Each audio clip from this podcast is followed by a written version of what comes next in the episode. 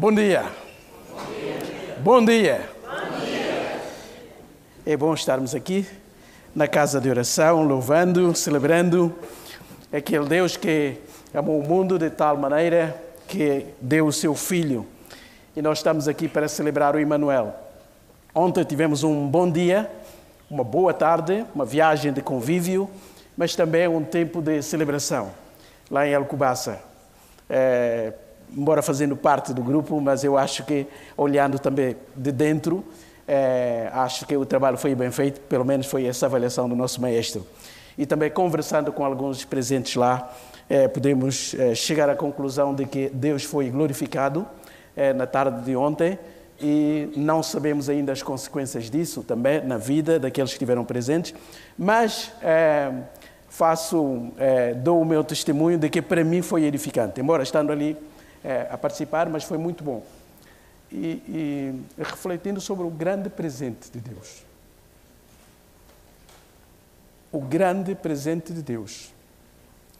Nos anos 80, finais dos anos 70, anos 80, houve uma série de filmes que saíram e normalmente a filosofia daquele tempo, porque os filmes fazem e constroem um pouco a nossa cosmovisão, eram, sobretudo, eh, exaltando os heróis solitários, aqueles que sozinhos resolviam os problemas. Eh, Lembramos-nos do Sylvester Stallone, Rambo, ele entra ali, faz o pânico, entra por tudo que é área e sozinho acaba por resolver a situação. Mas também lembramos-nos do filme Comando, Schwarzenegger, entrou ali para resgatar o filho, o rapaz, e atropelou tudo e todos. Sozinho e saiu vitorioso. Quando todo o exército se preparava para resolver, sai o grande herói com a solução nas mãos. E quando pensamos no Natal, dá a ideia de que o Senhor Jesus Cristo fez um trabalho semelhante a esse que os cineastas tentaram é, exaltar. Mas há uma diferença abismal. É, ele não é um herói solitário. Ele é um presente de Deus. Ele é a dádiva do próprio Deus. Portanto, quando pensamos na forma como Jesus resolveu o problema da humanidade, temos que tirar todas aquelas, todas aquelas caricaturas que é, o mundo tenta fornecer-nos no sentido de mostrar que uma só pessoa pode resolver um problema que várias outras pessoas não foram capazes de resolver. No caso do Senhor Jesus Cristo, não foi assim. Porque eu creio firmemente que se não fossem esses heróis daqueles cinemas a resolver o problema, provavelmente apareceria um outro ex-militar, um outro ex-marinheiro, um outro comando a resolver o problema. No caso do Senhor Jesus Cristo, foi a única solução, a única que podia resolver o problema da humanidade. Então queria convidar os irmãos a abrirem as suas Bíblias no Evangelho segundo João, no capítulo 3. Enquanto isso, aproveitando para dizer que é bom regressar a casa, estar com os irmãos, depois de um tempo em Cabo Verde também, na é, Guiné-Bissau. É uma viagem, é, não diria tanto de risco como de Stallone ou Schwarzenegger, porque foi uma viagem em grupo, portanto havia aí um aconchego, uma oração conjunta, também proteção mútua, e lá, sobretudo na Guiné, encontramos irmãos determinados a servir Jesus Cristo e eles também puderam transmitir-nos a sua alegria e a sua esperança em Cristo. Então, quando saímos de Portugal, íamos com algumas dúvidas. Aliás, os irmãos ficaram informados, alguns pelo menos, que quase que a conferência foi é, é, adiada ou cancelada mesmo. Nós já tínhamos alugado um espaço, é, já tínhamos pago um hotel bom, com, esperávamos mais de 200 ou 300 pessoas e de repente houve é, orientações ou, ou, determinações lá de cima a dizer assim, aquele espaço vai ser ocupado pelo governo e ponto final. E nós tivemos que trocar, os irmãos lá na Guiné, já na última da hora, tiveram que mudar de espaço, mas é assim, infelizmente, que às vezes as coisas acontecem. E fomos para um espaço menor, muita gente esteve lá presente, mas é, quase que não houve espaço, tivemos mesmo que cancelar algumas inscrições daqueles irmãos que queriam inscrever-se, portanto, na última semana. Mas Deus foi maravilhoso, é? e tivemos um bom tempo ali. e aquilo tudo também envolveu as eleições. Estávamos ali é, de sábado para domingo, não sabíamos como é que seria a noite, não é?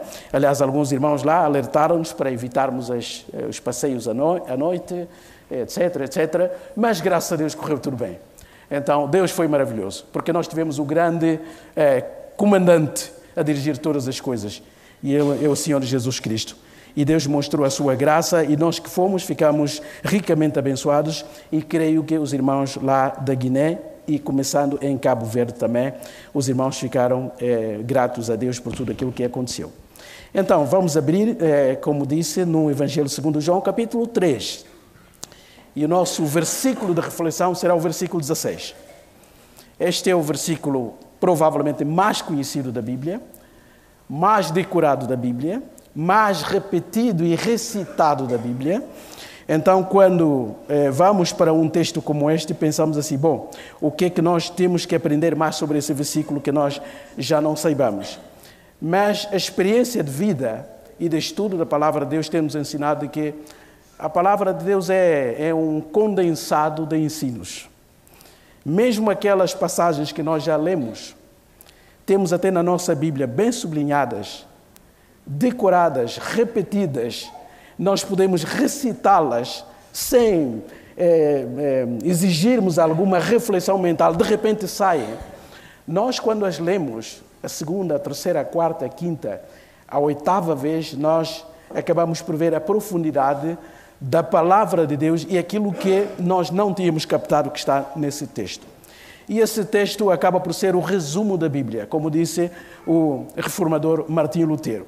Martim Lutero disse assim: se nós pudéssemos perder algumas páginas da Bíblia e apanhássemos apenas este versículo aqui, ele seria suficiente para nos mostrar o nosso Deus, qual é a natureza desse Deus, qual é o seu plano para com a humanidade e qual é o grau do seu amor para com a humanidade caída, o que é que ele determinou fazer quais foram os meios que ele utilizou e, como resposta da humanidade, qual é o único meio possível para que a nossa relação quebrada pelo pecado fosse restabelecida. E não só isso, também esse versículo nos diz quais são as consequências eternas que advêm da nossa relação ou não com o Senhor Jesus Cristo. Portanto, lendo esse versículo 16, nós podemos encontrar tudo isso no mesmo versículo compilado. É essa beleza do texto bíblico. É essa maravilha da Bíblia. Nós não encontramos livros semelhantes como este. Para lermos alguns compêndios de ciência ou de qualquer outra área do saber humano, nós temos que ler páginas e páginas muitas vezes para entendermos o que o autor quer dizer. E nós podemos abrir as nossas Bíblias e lermos este versículo aqui. Podemos ficar a reconhecer, de facto, quem é Deus, o Deus a quem nós servimos. Qual é a sua natureza? Como é que ele resolveu o maior problema do ser humano? Como é que ele o fez? Quem é Jesus? Qual foi a razão da sua vinda a este mundo? Qual era o problema grave do ser humano? Como é que Jesus o resolveu? Quais foram os meios que Deus usou para que essa resolução tivesse sucesso? e quais são as consequências temporais em relação àqueles para quem Jesus veio. Mas também neste mesmo, neste mesmo versículo nós encontramos as consequências eternas, que vão determinar o rumo eterno da humanidade, dividida em duas partes irreconciliáveis. Então vamos ler esse texto bíblico. Eu vou pedir aos irmãos para ficarem de pé. Eu queria pedir que nós pudéssemos recitá-lo todos, mas o risco é que nós temos tantas versões. Então eu vou ler aqui na minha versão e os irmãos então podem é, ler silenciosamente na vossa versão também. João 3,16 diz assim: Porque Deus amou o mundo de tal maneira que deu o seu Filho unigênito, para que todo aquele que nele crê não pereça, mas tenha a vida eterna. Até aqui, vamos orar. Pai, nós te louvamos pelo teu grande amor por nós. Obrigado pela vinda do Senhor Jesus Cristo. Obrigado pelo Natal. Obrigado pelo verdadeiro significado do Natal. Obrigado pelo presente maravilhoso que tu nos deste. Ó oh, Pai, neste momento que temos as nossas Bíblias abertas, a tua palavra, a tua carta de amor para conosco, nós suplicamos a orientação do Espírito Santo. Suplicamos a tua graça e a tua misericórdia. Que a ação e a influência do Espírito Santo possa reinar nesta manhã, nesta sala, para que aqueles que já te pertencem possam amar-te cada vez mais. E aqueles que ainda não te conhecem possam conhecer-te como o Deus da sua salvação, que enviou o seu Filho. Nós te agradecemos pela tua palavra. Nós te louvamos pelas consequências da vinda do Senhor Jesus Cristo.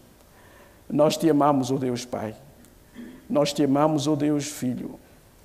Nós te amamos, ó oh Deus Espírito Santo. Esta é a nossa oração de gratidão e de louvor. Em nome de Jesus. Amém. Amém. Amém. Podem sentar-se. Nós estamos a, a viver um mês de presentes. Um mês caracterizado pelos presentes. Dizia alguém que, mesmo aqueles que não são habituados a dar alguma coisa, pelo menos em dezembro, tentam fazer tudo para oferecer alguma coisa. E eu imagino que assim que terminamos o mês de novembro, começamos logo a pensar: o que é que eu vou dar a Fulano, a fulana, cicrano ou a cicrana. Mas também fazemos isso em contrapartida, esperando qual será a surpresa, o que é que eu vou receber. Não é? Fingimos que não queremos saber disso, apenas estamos preocupados com aquilo que iremos dar, mas lá no fundo, lá no fundo, nós também aguardamos que alguém nos surpreenda com algum presente, não é? Então esse é um mês de presentes. E andamos pelas cidades, andamos pelas vilas, nós encontramos as montras todas colocadas. É claro que aquilo não é presente, não é? É preciso entrarmos lá e levarmos algumas notas ou algumas moedas para termos o produto em troca. Mas pelo menos as pessoas fazem isso motivados pela, pela febre dos presentes. Eles sabem que mesmo vendendo, mesmo colocando o preço mais alto, algum louco vai aparecer aqui porque ama alguém ou porque quer surpreender alguém e vai gastar o que seja possível para comprar aquilo que nós temos aqui. E nós, nessa altura, nem sabemos bem os preços, não é? é às vezes chegamos ali e há uma promoção. E, e, uma vez aconteceu numa loja qualquer e os donos não tiveram muito cuidado, eles colocaram um produto, colocaram um preço, diziam promoção. E por um engano, ou por um erro, ou por mexida de alguns clientes, afinal o preço anterior não tinha desaparecido não é? E a folha, o papel que estava por cima, acabou por cair e revelou o segredo que estava por detrás. Portanto, aquele preço de promoção eh, não era nada preço de promoção, não é? O produto já estava com aquele preço. Então eles tentaram colocar dizendo promoção e afinal de contas não era promoção. E tudo isso para que as pessoas possam levar presentes, não é? Possam comprar. Esse é o mundo do qual fazemos parte. Então, nessa nessa nessa é, correria, digamos assim, de troca de presentes, nós também podemos avaliar é, três elementos aqui: aquele que oferece, o próprio presente e aquele que recebe. E, sendo honestos, nós sabemos que nem sempre aquele que oferece é, é motivado sempre é, pelo bem-estar da outra pessoa. Às vezes nós acabamos por fazê-lo automaticamente, porque é um período e nós temos que fazer qualquer coisa, porque senão fica mal. Então, muitas vezes, aquele que vai comprar o presente não está tão preocupado em pensar se esse presente é, terá benefícios, aquele que o vai receber. Nós compramos porque é mais barato, porque é brilhante, porque nós gostamos e pensamos logo na outra pessoa. Mas raramente, ou com exceções, nós paramos para pensar assim: será que esse presente será útil para outra pessoa? Será que ele de facto precisa desse presente? Esse é o primeiro elemento. Depois vamos para o presente em si. Será que nós escolhemos o presente pensando de facto na importância que aquela pessoa que vai receber esse presente tem para nós? Ou somos motivados por outras razões? Porque o presente está em saldo, porque as finanças não dão para esticar muito, então basta levar qualquer coisa, porque a outra pessoa provavelmente não se vai importar muito o que importa é a motivação, é a intenção. Então, acabamos muitas vezes por levar a qualquer coisa. É claro que estou a generalizar. Há aquelas pessoas que escolhem o presente de facto que custa, que cria até alguns equilíbrios econômicos, porque está a pensar naquele que será o alvo desse presente. Então, nós já pensamos naquele que vai presentear, num presente, mas também pensamos naquele que vai receber. E aqui a questão continua. Será que quando nós pensamos no presente, a nossa motivação, o nosso coração, de facto está colocado na pessoa que vai receber o presente? Ou até muitas vezes o fazemos de uma forma egoísta, pensando mais em nós do que naquele que vai receber o presente. Eu vou comprar isso para mostrar que, de certa forma, também sei dar alguma coisa. Então, independentemente se a pessoa vai gostar ou não, se a pessoa precisa ou não, se esse presente, digamos assim, está qualificado para o valor que nós damos àquela pessoa, não importa. O importante é que eu leve algum presente. Então, nós temos que pensar sempre nessa quadra sobre aquele que vai oferecer o presente em si e aquele que o vai receber. E tem que haver uma relação direta entre essas três eh, dimensões quando nós é, pensamos é, no, no, nos presentes. Se não, então acabaremos por fazer aquilo que o mundo faz automaticamente, porque é o mês ideal e quem não oferece presentes, é, portanto, não se adapta a essa quadra é, natalícia. E a pergunta é: será que foi isso que Deus fez? Será que é assim que Deus deu o seu maior presente à humanidade? É assim que nós o interpretamos? É assim que nós o avaliamos. Quando nós pensamos no presente que Deus deu à humanidade, nós estamos a pensar em primeiro lugar em quem? Em nós ou naquele que deu o presente? E se estamos a pensar naquele que deu o presente, qual é a motivação que levou esse Deus a oferecer o maior de todos os presentes? E quando pensamos no próprio presente, qual é o valor desse presente para nós? E eu confesso que muitas vezes já recebi alguns presentes em que eu abri e disse assim: bom, quer dizer, tenho que agradecer, porque fica mal não agradecer, mas eu não, não preciso disso. Não, isso só aconteceu comigo. Os irmãos nunca, nunca foram colocados nessa situação. É? Nós recebemos, é verdade, está ali. Se a pessoa está presente, bom, demos um sorriso, obrigado. Mas muitas vezes colocamos a parte e, e às vezes não usamos, ou pensamos logo numa outra pessoa, provavelmente que precisa melhor do que nós. Mas esse texto mostra-nos algo singular, extraordinário. Está incluído numa conversa entre dois mestres. João vai escrever o seu evangelho e ele vai organizar esse evangelho em termos de conversas. Uh, João é muito metódico na forma como escreve. Por isso é que aqueles que estudam a Bíblia colocam o evangelho de João à parte dos outros três. Os outros três evangelhos são chamados de evangelhos sinóticos. Sinoptiques significa com a mesma visão porque na maior parte contam a mesma história, com algumas pequenas variações, diferenças, mas têm mais ou menos o mesmo propósito contam a história do Senhor Jesus Cristo, praticamente começam na sua infância ou até na sua pré-história, antes mesmo dele nascer, contam, como Mateus e Lucas fazem, uma pequena genealogia para ligar o Senhor Jesus Cristo aos antepassados e provar que esse Jesus Cristo é o Filho do homem prometido no Velho Testamento, mas também como o Rei prometido a Israel, no caso de Mateus. E Mateus vai ligar o Senhor Jesus Cristo a duas figuras importantes, que é Davi e Abraão, porque são figuras importantes na história de Israel. E para que Mateus convencesse os judeus de que Jesus de Nazaré era o Messias, era o Cristo prometido, ele tinha que provar que esse Cristo tinha uma conexão genética ou genealógica com os antepassados. Então Mateus vai estabelecer essa, essa ligação, ligando Jesus a Davi, o grande rei, porque a promessa dizia que o Messias viria da tribo de, de, de, Davi e viria para reinar no lugar do seu pai Davi. Mas também tinha que ligar o Senhor Jesus Cristo ao pai da nação de Israel, à essência da história dos hebreus. Então, Abraão tinha que estar nessa equação. Lucas vai fazer uma coisa um pouco diferente. Os irmãos reparem, Lucas está a dar ênfase sobre a humanidade do Senhor Jesus Cristo. E todo o seu discurso, embora não negue que Jesus era Deus e é Deus, embora no seu relato também envolva aspectos da divindade do Senhor Jesus Cristo, mas a grande preocupação deste médico era apresentar Jesus como Deus conosco, como Deus que se revestiu da carne, da natureza humana para estar aqui. Então não podia deixar de ligar o Senhor Jesus Cristo ao próprio Adão. Ele vai fazer uma genealogia, vai recuar ao ponto de chegar até ao primeiro homem, embora ele tenha a intenção de falar do último homem, ou do segundo Adão. Mas ele vai dizer, ele veio como humano. E nós podemos recuar até o primeiro momento em que Deus criou o ser humano. Portanto, Jesus era de facto humano. Essa era a intenção de Lucas.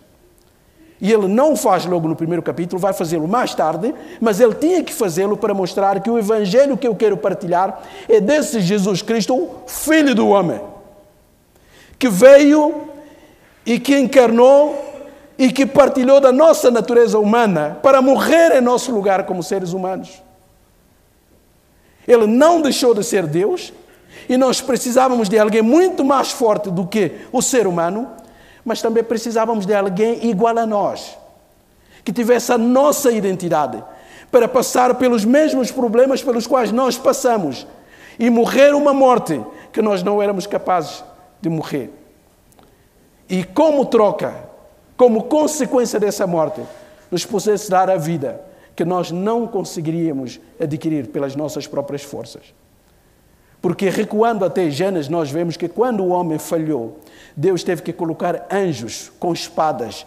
E a razão que a Bíblia nos dá é que para que o homem não regressasse até o jardim e tomasse com a sua própria vontade, com as suas próprias forças, portanto, o legado da vida eterna. Então, perdendo essa vida que ele tinha, ele já não era capaz de conquistar a própria vida. Então foi uma intervenção divina com os anjos ali dizendo ao homem: Tu já não és capaz de ganhar a vida eterna pelas tuas próprias forças. Mas graças a Deus, porque lá em Gênesis nós já tínhamos encontrado a promessa da salvação. Alguns dizem que para além de João 3,16, nós temos Gênesis 3,15. Porque lá é o proto-evangelion, diz o estudioso. É o princípio e a promessa do Evangelho. Quando Deus fala com o diabo, dizendo assim: Tu és um falso amigo, enganaste o ser humano fingindo que és seu amigo, mas eu vou te provar que tu não és amigo nenhum. Então vou colocar inimizade entre ti e a mulher, e a tua semente e o descendente da mulher. E ali o Evangelho foi proclamado. E o que faz vibrar o nosso coração é que Deus está a prometer a salvação, falando com o nosso inimigo principal. É maravilhoso isso. Deus podia estar a prometer o Evangelho, a salvação, falando com Adão ou com Eva. Mas o texto de Gênesis prova que quando Deus falou com, Abraão, com Adão, não prometeu salvação. Apenas prometeu, ou pelo menos invocou, pronunciou as consequências da falha. Quando falou com a mulher, fez exatamente a mesma coisa. As consequências pessoais, mas também as consequências do universo. É quando ele fala com Satanás, o arqui-inimigo do próprio Deus e do ser humano, que Deus vai dizer: eu vou salvar o ser homem. E o descendente da mulher vai esmagar a tua cabeça. Como serpente que és, como mau que és, ainda vais lhe picar o calcanhar com o teu veneno. Mas ele não vai morrer. Ele vai esmagar a tua cabeça. E o que nós vemos João explicar aqui no fundo é esse grande cumprimento dessa promessa. Dois mestres em Israel. Nicodemos vai ter com o Senhor Jesus Cristo. Como eu disse, João vai organizar eh, o seu evangelho em termos de é, surgimentos públicos, milagres e depois encontros pessoais de Jesus com pessoas é, singulares. E nós vemos isso claramente como ele organiza o seu evangelho.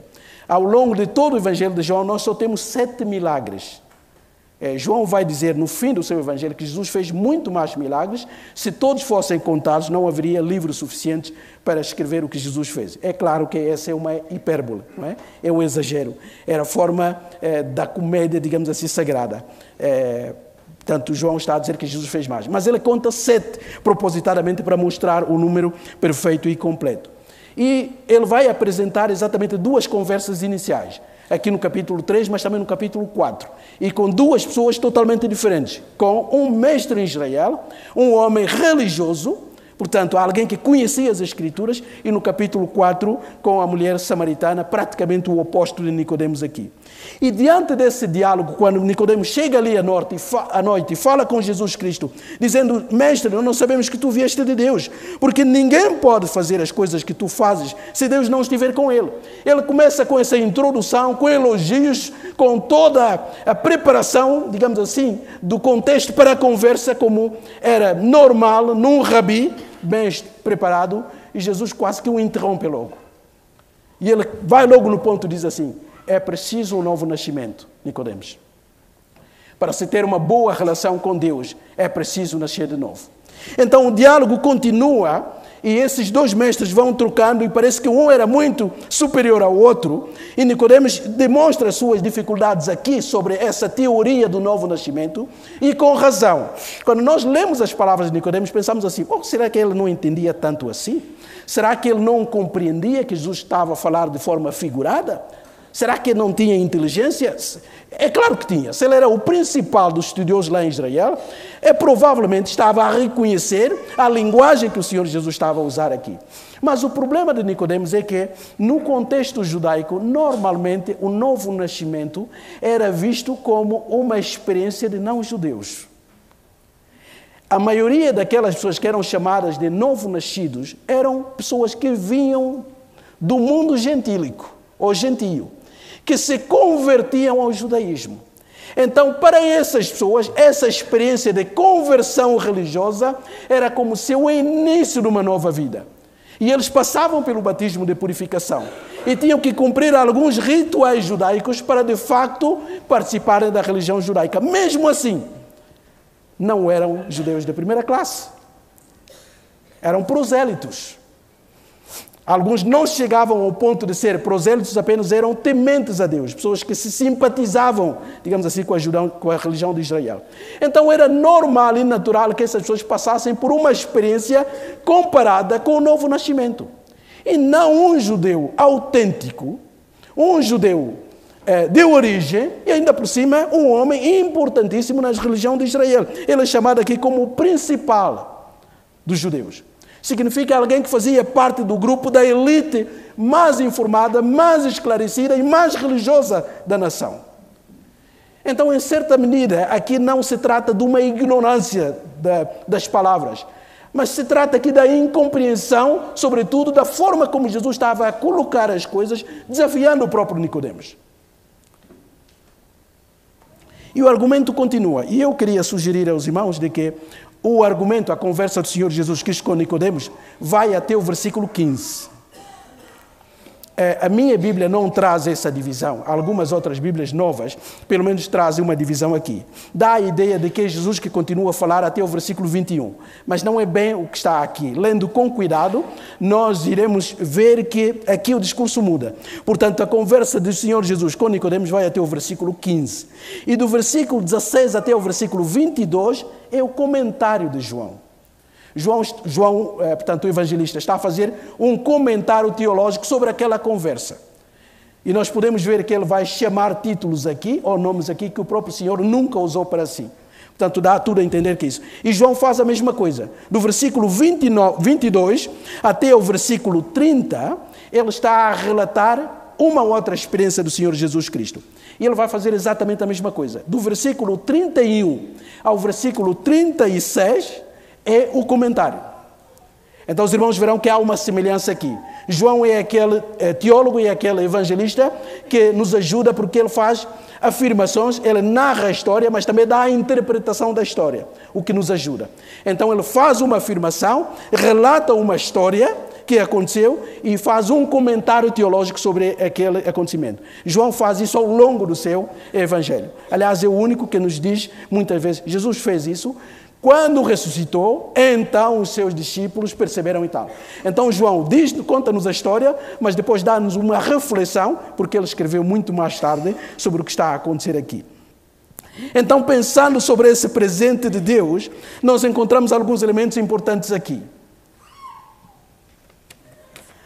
O presente que Deus dá à humanidade, diz o texto bíblico, é o presente do seu filho. Porque Deus amou o mundo de tal maneira. Eu acho que essa tradução, amou o mundo de tal maneira, embora seja a nossa tradução mais memorizada, ela não transmite de facto eh, o, o, grau da intenção de João aqui. Eh, gosto muito daquela versão, sobretudo do século XXI, ou das outras, talvez eh, revista e atualizada, que dizem porque Deus amou tanto o mundo. A ênfase aqui não é exaltar o mundo. A ideia não é mostrar Deus amou essa humanidade maravilhosa. O seu amor é tão maravilhoso porque ele amou uma humanidade tão maravilhosa. Não, é exatamente o contrário. O que João está a querer enfatizar aqui, e é bom ler o Evangelho de João com a palavra mundo, quase que na sua eh, maior parte das vezes em que João usa mundo, ela usa de forma negativa. Ou seja, esse mundo deturpado, esse mundo pecaminoso, esse mundo decaído, esse mundo é, rebelde, orgulhoso e que se voltou contra o seu próprio Criador. Então a ideia aqui, quando João diz que Deus amou o mundo de tal forma ou de tal maneira, ele está a enfatizar o amor de Deus. Está a dizer, mesmo sendo o mundo que é, Deus amou esse mesmo mundo. Mesmo sendo nós o que somos, irmãos, a Bíblia diz que Deus nos amou.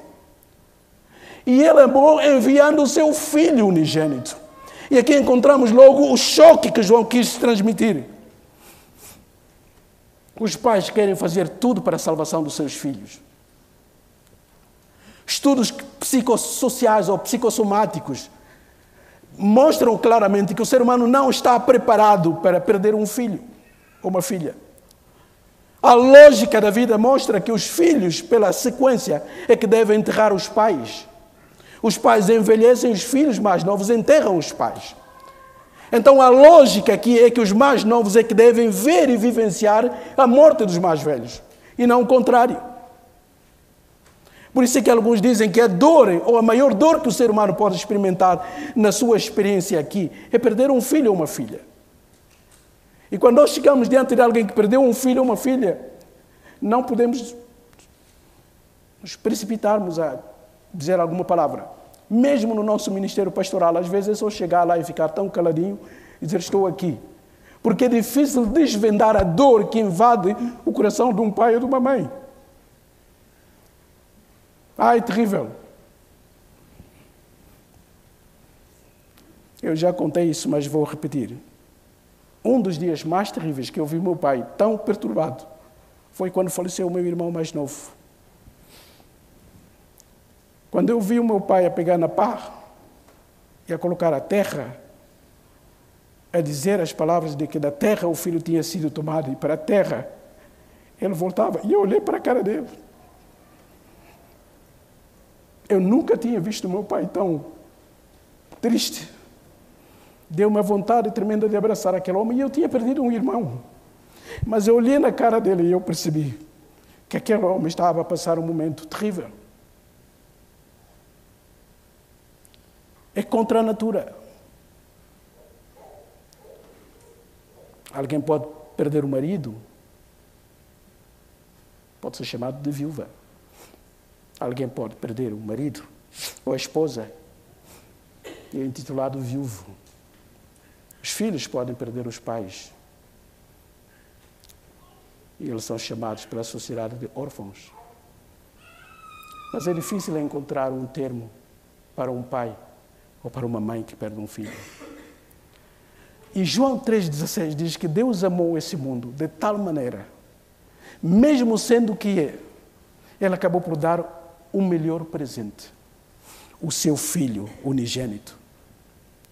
E o texto continua dizendo assim: para que, dá então razão, todo aquele que nele crê não pereça, mas tenha vida eterna. Esse versículo 16 deve ser enquadrado nos três versículos: dois que vêm antes e um que vem depois. E assim dá-nos o contexto, porque os versículos 14 e 15 dizem o seguinte: reparem.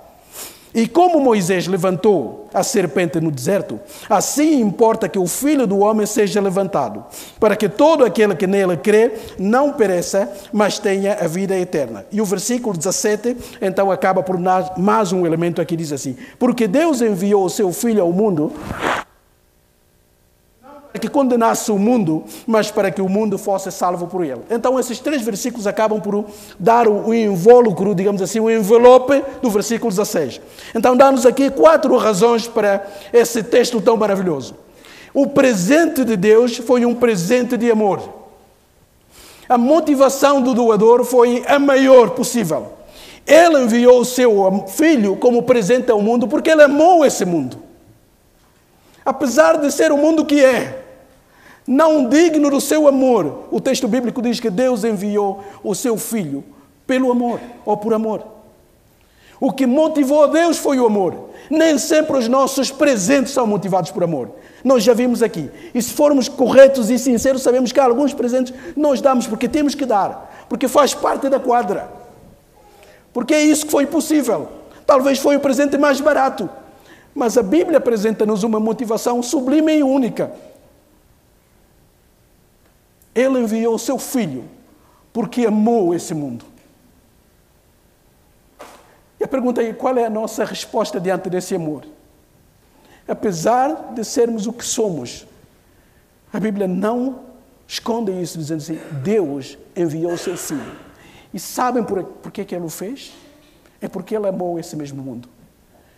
Mas esse mundo decaído, rebelde, ingrato, de homens e mulheres como nós, exatamente esse mundo. E é para esse mundo que ele enviou o seu filho unigênito, o único. Se, em primeiro lugar, essa dádiva de Deus é uma dádiva de amor, e nós já vimos isso, que Deus fez isso motivado pelo seu amor e não pelas razões que Ele encontrou em nós. Em segundo lugar, essa dádiva é uma dádiva sacrificial. Porque o texto diz para que todo aquele que nele crê não pereça, mas tenha vida eterna. Só que os dois versículos anteriores tinham dito o seguinte: Jesus disse a Nicodemos: Olha, assim como Moisés levantou a serpente naquela história que vocês conhecem, de Números 21, quando o povo se tornou rebelde e ingrato e disse que Deus não estava fazendo nada por eles, e resmungaram, e Deus ficou indignado com a ira santa, ele mandou serpente. E o povo estava a ser dizimado pelo veneno das da, serpentes. Então Moisés, como líder, intercessor, rogou a Deus: misericórdia, Senhor. E o nosso Deus é um Deus de amor, mas também um Deus de misericórdia e de graça. Ele está bem, eu vou resolver isso. Mas é preciso um exercício de fé. Então faça uma cobra, uma serpente de bronze e coloca mesmo lá em cima, no lugar mais visível. E desafie o povo. Qualquer pessoa que olhar para aquela serpente, mesmo que tenha sido picado pela cobra mais venenosa que existe no planeta Terra, ele ficará curado. Então aqui há um exercício de fé o que curava não era assim tanto a haste que estava ali, a serpente, mas era a misericórdia de Deus, é sempre a que resolve os problemas. Mas era preciso um exercício de fé. Então, essa dádiva do Senhor Jesus Cristo ao mundo é uma dádiva de amor, mas também uma dádiva sacrificial. Nós podemos dar presentes às pessoas que se portam bem, não é? Por exemplo, damos presentes aos nossos filhos, aos nossos amigos que terminaram um curso, um filho que teve sucesso na escola e nós queremos é, reconhecer o mérito, então as pessoas se comportaram bem, merecem alguma coisa. E compramos algum presente e damos. Não é o que está a acontecer aqui. É que essas pessoas que vão receber esse presente de amor e esse presente sacrificial são pessoas que não merecem. Ou que não mereciam. Amados, não existe outro evangelho. Aliás, evangelho nunca é evangelho se nós não compreendermos a santidade de Deus e o rigor da sua lei. Alguém dizia que antes das boas notícias, temos que proclamar as más notícias. E a maior de todas as más notícias é que o homem virou as costas contra o seu Criador e vive em rebeldia contra o seu Criador e merece o inferno. E mesmo que toda a humanidade fosse parar no inferno, Deus continuaria a ser o Deus santo, bom e justo. Então, esse presente é um presente de sacrifício. E ele veio exatamente para sofrer as consequências da nossa rebeldia, morrer a nossa morte, para que nós, através da sua morte, pudéssemos receber a vida. Em terceiro lugar, essa dádiva também é, é uma dádiva de valor eterno. Uma dádiva de amor uma dádiva sacrificial, mas também uma dádiva de valor eterno. Os presentes que nós damos aqui esgotam o seu valor, não é? Nós já vimos aqui, já tinha dito aqui há um mês, daquela teoria que já era conhecida, mas que foi desenvolvida com maior promoção eh, pelo psiquiatra e psicólogo George Curie, que é da psicoadaptação. Diz que em todos nós, seres humanos, há, existe uma psicoadaptação. É aquele desencanto que nós temos com muita facilidade com as coisas que já nos surpreenderam. É, nós compramos uma coisa, ficamos maravilhados, esse carro, esse relógio, esse, essas botas, esse vestido, essa gravata, é, são o máximo. Mas com o passar do tempo a nossa mente se vai habituando a isso. Então vamos sofrendo a psicoadaptação, vamos nos adaptando e de repente aquele encanto que nós tínhamos no início já não existe e nós queremos uma outra coisa. Os presentes desse mundo sofrem, ou pelo menos a nossa mente sofre esse processo com os presentes do mundo. Mas também os próprios presentes sofrem esse processo de degradação. Nós compramos uma roupa nova, compramos qualquer coisa nova, mas com o passar do tempo vai sofrendo o desgaste natural. E de repente já não é tão novo como era.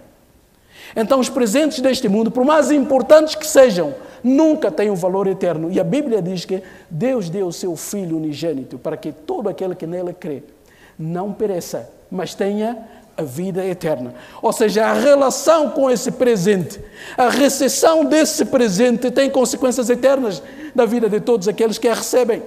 Aleluia! Um valor que nunca terá fim. Um presente que nunca entrará em saldo ou em promoção. Continuará eternamente válida. E por fim, se essa dádiva, esse presente de Deus é um presente de amor, se é um presente sacrificial ou substitutiva, veio exatamente para ocupar o lugar daqueles que não mereciam e não eram capazes de resolver o seu problema com Deus, se esse presente é um presente de valor eterno, por fim, esse presente é uma dádiva universal. É maravilhoso isso, porque o texto diz: porque Deus amou o mundo.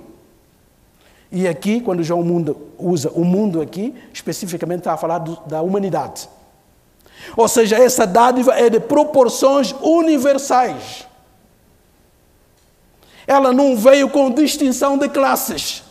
Ele não veio para um determinado grupo tribal ou nacional, não. Deus olhou para este mundo e viu que não havia solução para nenhum ser humano se o seu filho não viesse. Agora é preciso ter cuidado aqui, porque apesar de ser uma dádiva universal, ela não é universal no sentido de incondicional. Esse é um erro teológico muito grave, porque o texto diz assim: Porque Deus amou o mundo de tal maneira que deu o seu Filho unigênito. Para quê? Para que todo aquele que nele crê. Ou seja, para que houvesse efetivação dessa dádiva a essa humanidade que foi presenteada por Deus, é preciso responder com fé, com gratidão, diria. Até nós humanos sentimos isso. Quando nós fazemos bem a alguém ou damos um presente a alguém, qualquer que seja, e essa pessoa recebe com uma cara de poucos amigos e vai-se embora, não diz nada, mesmo que tenhamos feito de boa mente, de boa vontade, ficamos sempre com uma ideia de que, caramba, a pessoa não diz nada. Um obrigado não faria mal a ninguém. É? Somos como aquela criança, não é? Já ouviram que estava a passear com os pais perto do mercado de fruta e estavam a passar e uma senhora olhou para a menina e disse, ah, menina tão bonita, disse, ah, tão boa, tão querida, tão bonita. Então pegou numa fruta e deu à menina. A menina recebeu, pá, pá, foi ali, e os pais ali. Oh filha, o que é que se diz? Ele olhou para os pais, olhou para a senhora. O que é que se diz, filha? Filha, o que é que se diz? Quero mais. Boa educação, não é? Nós somos um pouco assim. Amados, essa dádiva é uma dádiva universal, mas que deve ser recebida com gratidão. Eu terminaria para dizer que ela atinge os homens de forma indiscriminada. Ela foi dada aos homens em todos os quadrantes, de todas as dimensões, mas é uma dádiva que só se torna efetiva naquela que de facto, naquele que de facto reconhece a importância dessa dádiva. E se rende com fé, reconhecendo que afinal Deus resolveu o problema que eu não era capaz de resolver. Muito obrigado, Senhor. Aqui está a minha vida, rendo-me a Ti. Reconheço agora que eu te pertenço. E reconheço mais do que nunca de que Tu és um Deus de amor. Porque apesar de ser o que sou, Tu enviaste o Seu Filho unigênito para morrer na cruz por mim. E termino lendo mais, mais uma vez o versículo. Porque Deus amou o mundo. Ao ponto, com amor de tamanho tal, que deu o seu filho. Não outro presente qualquer. É o seu filho unigênito. Qual foi o propósito dessa oferta? Para que todo aquele que nela crê para ser beneficiário desse presente, é preciso crer nesse filho. E crendo nesse filho, há consequências eternas, para que todo aquele que nele crê não pereça, mas tenha a vida eterna. Ou seja, não morra, não continue morrendo, é a ideia aqui, mas que tenha uma vida que nunca tem fim.